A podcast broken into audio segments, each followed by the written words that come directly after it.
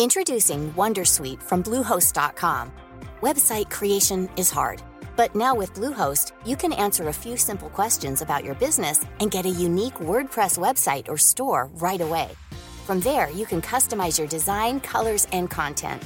And Bluehost automatically helps you get found in search engines like Google and Bing. From step-by-step guidance to suggested plugins, Bluehost makes WordPress wonderful for everyone. Go to bluehost.com/wondersuite.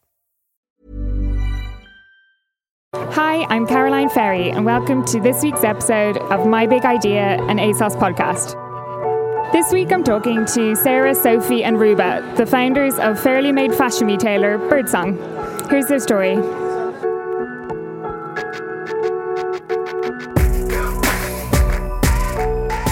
So, welcome to ASOS, guys. I'm here with Birdsong, and could you all really quickly just introduce yourselves? Hi, I'm Ruba Huleihel. I'm Sophie Slater. I'm Sarah Beckett. Good to have you here in the Thank ASOS you. canteen. Very glamorous. so, first of all, it would be really helpful if any of you would be able to tell us how you started your business and what is your business. What's Birdsong? So Birdsong is a marketplace for um, clothing made by women's organisations. So it's really for women who kind of they expect more now from the clothes that they that they buy. So we have no sweatshops and no Photoshop, um, which means that all our clothes are sourced ethically, and also we try to use diverse models, and we never sort of change their appearance using Photoshop. Very good. And how did you guys meet? How did it all begin for you guys? So the three of us met on this course for social innovation um, about two years ago, and then we all got placed in lots of different places. Um, we worked with a lot of different women and kind of saw the way that funding cuts have been affecting women's organizations and women's charities. And then we came up with this idea where we can have kind of a way for uh, women's organizations to make money that isn't dependent on government funding or philanthropy. So, yeah, we started in September of last year. So it's a young business. And have you guys, it is a fashion marketplace. And did you guys have a fashion background or were you more like, which motivated you? Was it to work in the fashion business or was it to work in like a ethical, socially responsible business and fashion was just a way in? Which, which came first? I think like um, it's a bit of both. Like fashion for us is really exciting and definitely like an interest we'd had. Um, I'd worked in clothes shops as a shop assistant for a number of years when I was a teenager, and I'd ended up working at American Apparel, and I really loved their no sweatshop message, but felt really infuriated by their sort of objectification and sexualization of women in their adverts. Um, also, when I was a teenager, I had a very short, unsuccessful stint as a model, um, which was great because I got to go around London on my own when I was 16 and uh, like find out about cool fashion magazines that I wouldn't have had access to at home. But again, it was slightly uncomfortable, sort of this notion of having to be a certain size and um, sort of the prevalence of really sort of young, thin white models that seem to be the status quo of the industry um, always gave me food for thought, and that's something we really wanted to challenge a little bit and open up our marketplace and our advertising to women who aren't typically visible in the industry. And how did it all kick off? Like you all met on the course, but was there like a moment where you all were talking and were like, actually, do you know what we should do? You know, like did something happen? It was actually kind of completely by accident. So we'd sort of seen the effects that funding cuts were having, as Ruba said, and we never imagined that we'd start our own business. I don't think any of us planned at that point in our lives to start our own businesses. Um, but it kind of we had this idea and we decided to run with it and um, we kind of built a really makeshift website and sort of saw how it went and uh, yeah it was really exciting we really enjoyed it um, and then we got a bit of funding and suddenly you know we realized like this is what we wanted to do and yeah it was completely unexpected How did you get funding? How did that all happen? Like, did you go looking for it or did somebody spot you guys? It was actually, I think, within 48 hours, we went from having a few chats with a different few different charities and shaping our ideas around their needs and having all these meetings. So then setting up our website, we grabbed our first bit of stock, we did a market stall, we did a fashion shoot with my mate in the park, which was our first like shoot, and then we created all the content for the website. And then the next day we had like a crowdfunder. So it's when you get a lot of people in a room. Um, our course is really helpful for this but they're called the funding network. And they basically get loads of people in a room and they pitch money for you to like donate maybe like a tenner, maybe 20 quid, but there's a lot of people in the room, so we ended up getting about a grand, and that was enough to sort of carry it forward um, at first. But we basically went from an idea to that within 48 hours, just went absolutely mad and for it. So, and it seems that the the people that sell through Birdsong. Um, it's really diverse. You've got like, people in the UK, people all over the world. How did it come about? Like, how did you pick people? Can you like kind of let people know who's who's selling on your marketplace as well? Yeah, so there's about 12 different groups now. Um, and the way that we found them was a lot through kind of word of mouth. Some of them we looked for them online. So about half of them are based in London. There's Heba, Heba Women's Project, which are women from migrant communities that are seamstresses, and they've been around for about 30 years making clothes. Um, there's women recovering from eating disorders and addiction that make jewelry. Uh, there's older ladies that knit. They they knit uh, scarves and jumpers. There's Palestinian and Israeli women. There's women in Malawi, women in Kenya, women in Swaziland. So yeah. Is it like where do you where do you stop? Like how do you decide uh, who makes the cut? Like is that actually quite difficult? Because you're obviously people that really care about people and women and fairness generally. Like, do you feel like very overwhelmed by the amount of people you want on board? Yeah, I mean, for us, I mean, it's it's it's always groups of women who have an obvious social mission, so they're supporting women in some in some way, but the ways are quite diverse.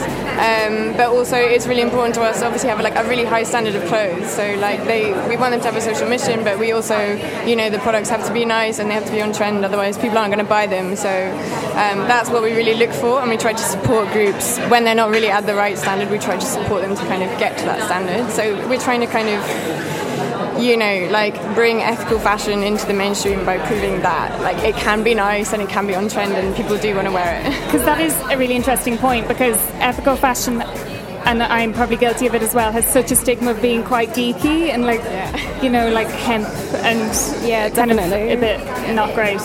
You know, how did you overcome that? And I think by we're starting to pair more with designers as well, who are really challenging those sort of preconceptions of ethical fashion, and I think it is a lot of it can be branding and the way we talk. And because we're three young women, um, a lot of what we do is collaborations with our friends, like photographers, writers. Um, we try and keep it really fresh, and we're always looking for feedback from our customers as well to create something that's because it's three young women and it's not men in suits, it's it's always created from sort of feminist perspective and from a fresh perspective, like a young woman perspective. Um, but we are increasingly working with designers like Alex Noble helped out with our newest collection, who's worked with Lady Gaga and Trade. So always trying to get um, designers on board to give those groups a little bit more of a boost if they do need it. And and did you find it hard to actually set up a business in the business sense? Like, how did, like, because that's not everybody's background, and it doesn't really sound like that was your background either. No. well, we were really lucky in the sense that the course that we did and the people that we met along the way, we have a lot of really good advisors and really good mentors about all the business stuff um, and a lot of just like teaching ourselves. We spent a lot of time just Googling things. um, I guess like the best advice we ever got was if you want to be good at something, go find out who the best person is at it, track them down, and then ask them how they do it and it's amazing how easy it is to like get in touch with people by just tweeting them and saying i really admire you and i want to learn from you. Will you help me? And usually they'll say yeah. So it's very ballsy. I'm very impressed. I think definitely as well um, just kind of i would definitely advise that I mean, that for us, definitely there were a lot of things that we didn't know how to do. Um, and if you just kind of you act like you know what you're doing, people believe you. So I don't think any, we ever thought anyone would take us seriously when we're three, you know, three girls in our early 20s. But as long as you act like you you have it all together, then people do. Dress for the job you want, yeah. sort of thing. Definitely, yeah. And if in doubt, like we would say, like ask Mother Google because she knows everything. so. Um, is there anything along the way in setting up this company that you would have done differently that you think other people would benefit from hearing? That's a really good question. Um, I think it's hard because we all sort of recently graduated or come from different sort of um, jobs and backgrounds. We have taught ourselves a lot, and that's like a learning curve. So maybe we're not sort of far enough yet because everything's been such a great learning experience. Um, Will I ask you this in two years' time? Yeah, yeah, we've been learning a lot. I guess uh, I would say like when we got money, we we, we felt like yeah we could uh, we have money and we're gonna be okay and everything's good. I guess just like the one bit of advice I would say is be smart with money. And with funding and always like pretend that it doesn't exist and yeah. because this might be too nosy, but do you guys pay yourselves a wage? Like, how do you live? We've been really lucky so far. So um, we had some investment in uh, January. Um, so until then we'd been unpaid, but then we managed to pay ourselves for like a good six months, which is really lucky because when you're starting out that can be hard. Um, now we're sort of yeah, it's kind of like tailed off a little bit, but we have like more funding applications going through. So hopefully we're going to keep being lucky. But yeah, it is really kind of like at, at, the beginning it's tough and you're from like funding application to funding application um, but you know hopefully it's all going to pay off in the end. Yeah I think we've all done our fair share of futon hopping and like asking favours from friends who can do stuff on the cheap. And we've also all got like freelance projects that sort of build into what we're doing as a whole so it doesn't feel like your mind's too far away from the project at hand. Um, we all do sort of work either in arts or with like women or different sort of charities, so right. that always helps. One thing that we found is if you find rich people and ask them for money, yeah. they tend to give it to you. So if you're going to start your own business, you can research all the different grants that you're eligible for, and then yeah, find wealthy people and ask them for money. You can also get a startup loan. We didn't do that because none of us were comfortable going into debt, but it's absolutely something you can do. Yeah. Very interesting. I might hit up a few people for a loan myself. um, so, like, as part of this company at ASOS, we have like a marketplace, which is established and stuff. Yours is smaller. Do you have goals for yours to be bigger? Like, what's the ambition and what's the future of the business? Yeah, definitely. I mean, at the moment, so at the moment we have just over ten suppliers, but we'd like to have you know like hundred plus. Um, right and become like yeah a real kind of hotspot for women who want to buy ethically and want to have a whole like a wide range of clothes. So that's the goal. And is it always going to be fashion? Yeah, I think so. Um, ideally, we'd like to become experts on like all the different women's groups that make products, and then one day brands and designers can come to us and we can tell them where they can have their stuff made. Um, yeah, another exciting thing that we want to tell you about that we're doing, we're launching a press campaign uh, called hashtag as we are. So we have found women who are kind of not very visible in fashion and in media and are underrepresented. Um, and we're we've cast them as birdsong models, but instead of objectifying them, we're showing them as named and celebrated individuals, and they're really amazing, inspiring women. We have Edna, who's an 86 year old knitter. We've got Sophia, who's a food blogger and a cheesemonger. We've got Charlie, who's a trans rights activist. She runs this amazing project called Nail Transphobia. Um, who we got? Yeah, we got Hannah Youssef, who was on um, BBC Three's Is Britain Racist documentary this week, and she's a fierce hijabi feminist campaigner and educator. So we're looking to crowdsource, sort of get more people from the general public, um, sort of asking women who they'd like to see on posters as well. And Brilliant. if it all goes really well, we want to cover the London Tube in these posters. So look out for a crowdfunding that. campaign soon. Fantastic. Um, I suppose you've given loads of really good tips throughout. Is there anything else that you wish you'd been told when you were starting a business? Is there any tips you'd like to give anybody else?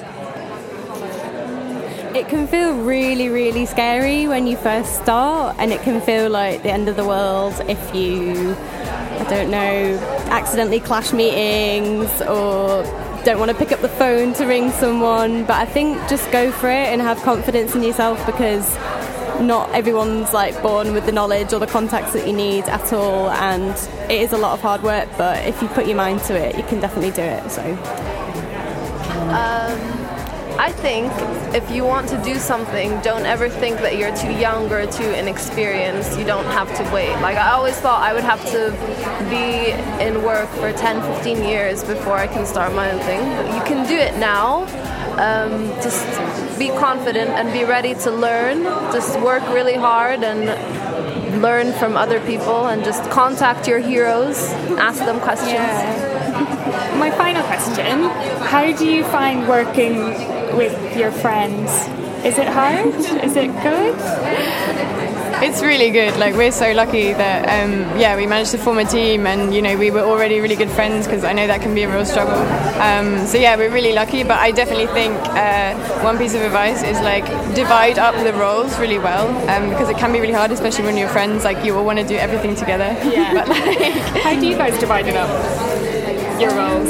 It took us a while. Yeah. Like t- I think it took us a good six months to work out exactly who should do what role, and it's hard. And I think I think maybe it needs to take that long to work out, especially when you don't all come from like backgrounds that would put you in necessarily like a really specific role and you're quite young. Um, but just you know work it out, try different things, and you settle into it in time. Well, that's been very useful and very inspiring. Thank you so much for coming in today. Great. Thanks so Thank much. You. Thanks, guys. And that was the Birdsong Girls' big idea. Make sure to download next week's episode to hear how more inspiring women are making their big ideas happen. Find us on ACAST, iTunes, or your favourite podcast app. Till next time, bye.